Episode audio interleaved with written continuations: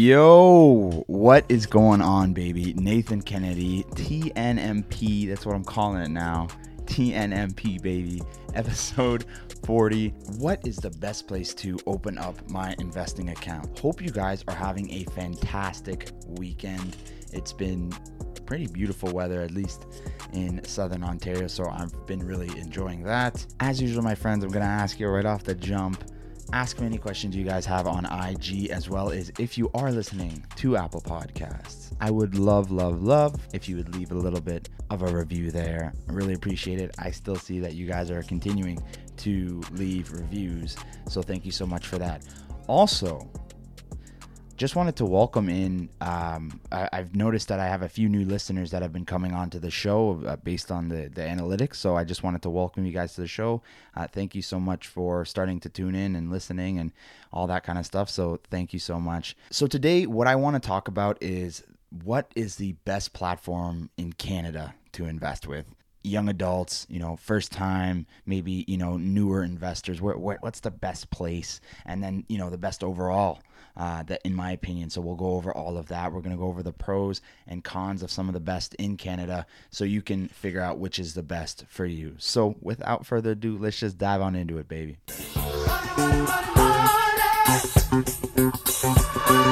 Okay, so I don't think this episode is going to be crazy long.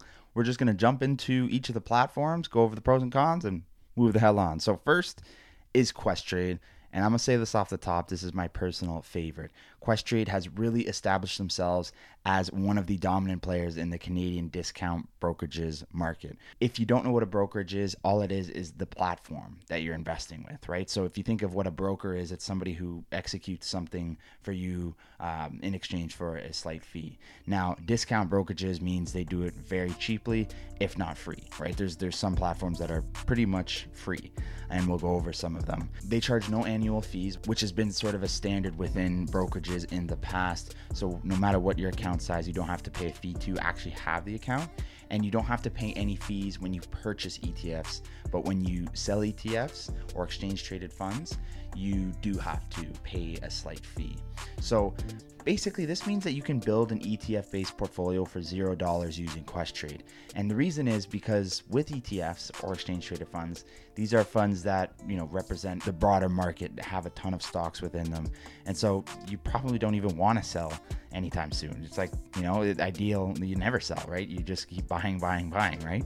And so with the trading fees, uh, that if you were to sell or if you were to buy and uh, sell stocks, uh, individual equities, um, you're looking at anywhere from 495 to 995 to execute a trade.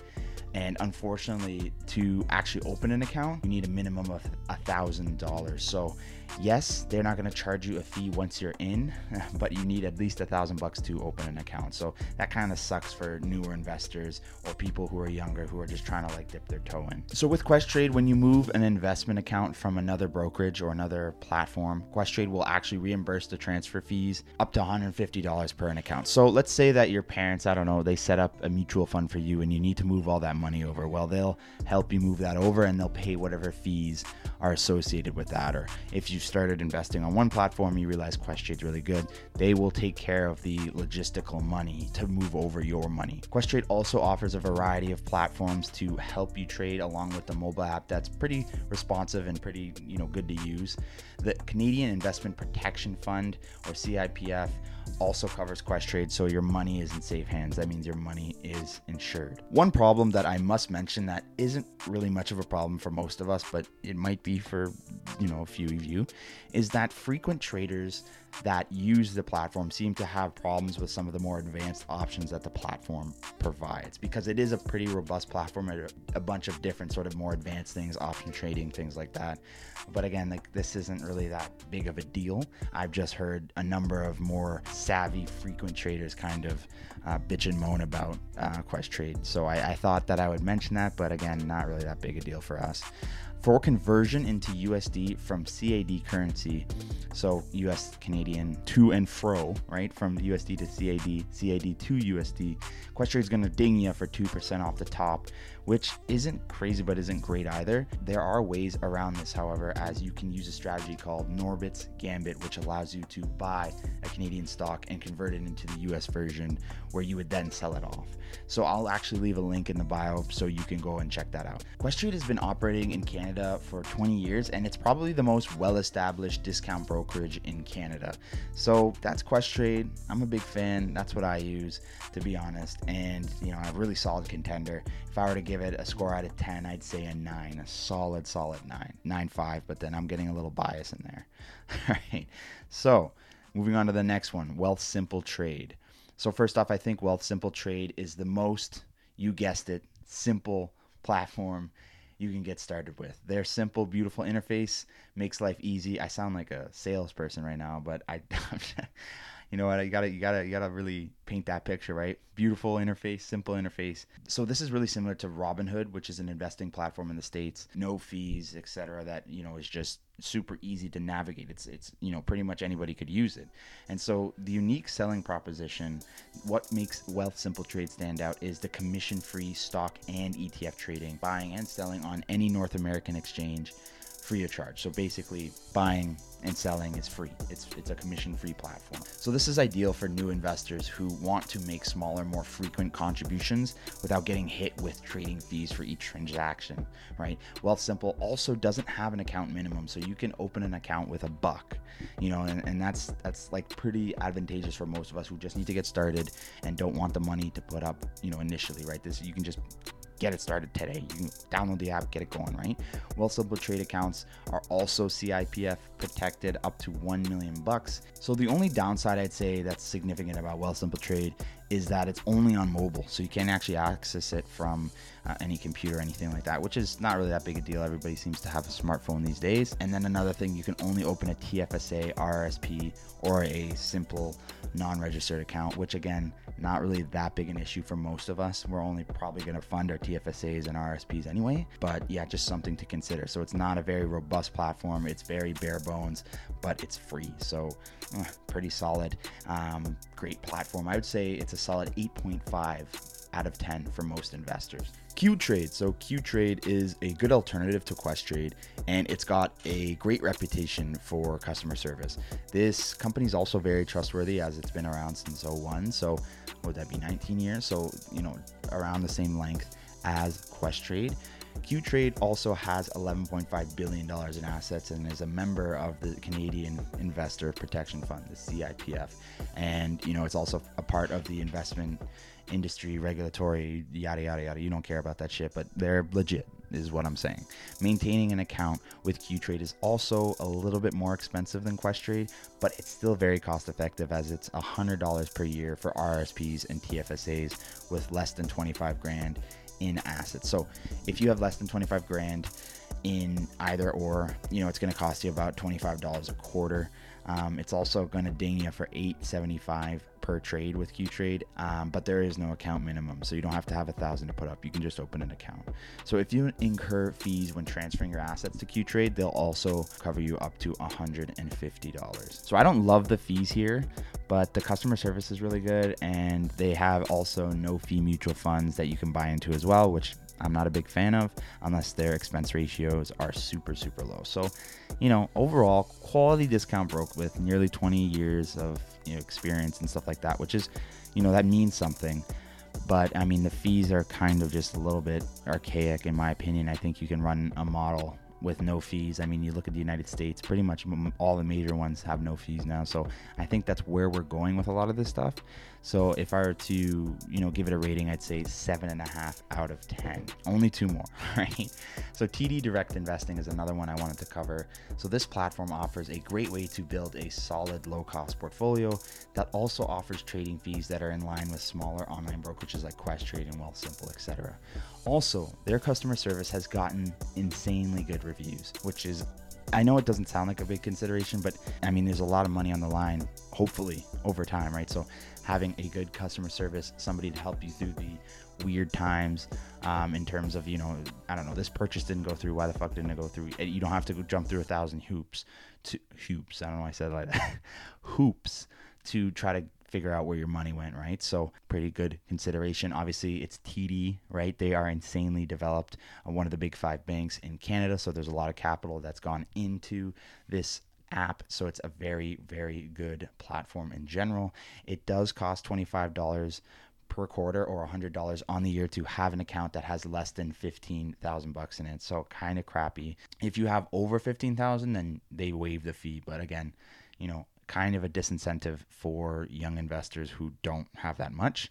There is no minimum account size when opening a TD Direct investing account, so you can just open it up whenever, and you're going to pay $9.99 per trade to do this. So the user experience has also gotten really good reviews. It's really easy to navigate, really super simple, um, and again, it's not crazy expensive, but there are some fees there. So yes, this account does have some annoying fees, but it's probably one of the most developed investing platforms in Canada. So I'd say it's a solid 8 out of 10 overall. Okay, and the last one that I want to go over is called Interactive Brokers. My friends and people that I know that use this platform swear by it. They think it's it's very very good and I'm sure it is. It's really geared towards the more active trader than, you know, as opposed to passive investors, newer investors, etc it has really a great fee structure for that type of investor that is more frequent that is going after it and they've got you know it's way more optimized etc and it's pretty established as it is the canadian arm of a larger american company. So you know honestly i'm not going to go too too in depth with this platform as i'm not too too familiar with it. It's sort of newer to me and i've been kind of looking into it a little bit so i don't know it very very well and i did do a little bit of research but a lot of the stuff isn't really pertaining to you guys. I really don't think a lot of you really would find it that useful. So, you know, overall, I'd say if you are looking into, you know, trading more frequently, doing all that kind of stuff, investing um, in single equities, doing a lot of research, et cetera, et cetera, then yeah, I'd, I'd say go look up Interactive Brokers. They are you know, I've heard nothing but great things about them, right? So I had to mention them here. One of the better platforms in Canada. But if you're kind of just looking to, you know, invest some money, put it away, you're not really that deep, you know, just looking to get started, then I'd probably look at some of the other options. So, you know, a seven out of 10 for us, I, I'd say overall, just because it's not really you know it's not really geared towards us but you know if you're looking to really bang it out trade a lot which you know that's up to you i'd say it's like as good of a platform as you can get, around like eight to nine and a half out of 10 uh, for the more active trader. Okay, so my overall thoughts, guys, really quick. I think you probably can guess where I'm going with this but I really don't think you can go wrong with Questrade or Wealthsimple. I think they are the two most accessible, um, most straightforward platforms that you can get in Canada as a newer and sort of uh, getting started investor, as well as just you know any kind of investor. And so I actually talked about them in my episodes where I went over how to invest and investing. What the fuck does that even mean? Uh, in episode I believe seven and eight. Uh, and yeah, I, I, mentioned those two for a reason. They're my two favorites. And so I think they're a great option. I really think that you guys should look into them. Um, but again, do your own research, figure out what works best for you. And, you know, I think you're going to find yourself in similar territory. But hey, let me know if you guys find a different platform that really does it for you that I haven't mentioned.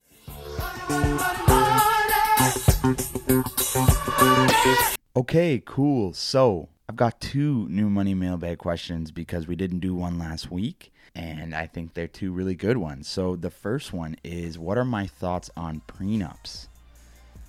That is a hell of a question. Um, I better be careful with what I say right now.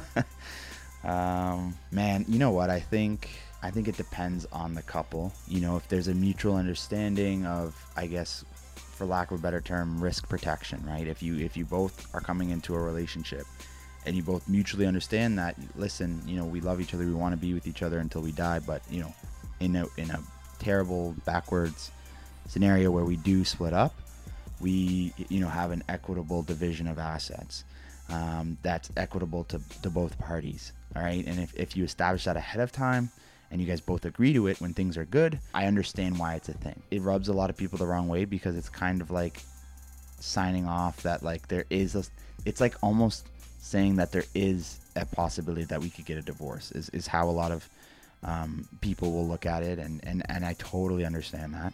Um, you know, it's not entirely wrong, right? I mean, like you, you wouldn't get one if you were 100 totally, 100% totally convinced that you will be with this person to the day you die right? You you want to be, but if you if you actually get it done, then you understand that there's a chance it might not happen, uh, and so that doesn't sit with with people well, and I and I get that. So I think that you know divorce is a very nasty thing, right? And you know for both for both partners, right? It's not easy for either one. You know, there's a sort of misconception that I don't know one partner is, is taking the other partner down and all this kind of stuff. And I mean, there are scenarios where I'm sure that's true, but a lot of time, like both, you know, lawyers aren't cheap, man, and that it's it's it's often very tough for both sides. So I it, I think it really just comes down to the partners um, and and what they think is right, and you know if they're both comfortable with it. Um, that is that is such a subjective thing. Like I think it it just comes down to the relationship. Okay, so the next question is would I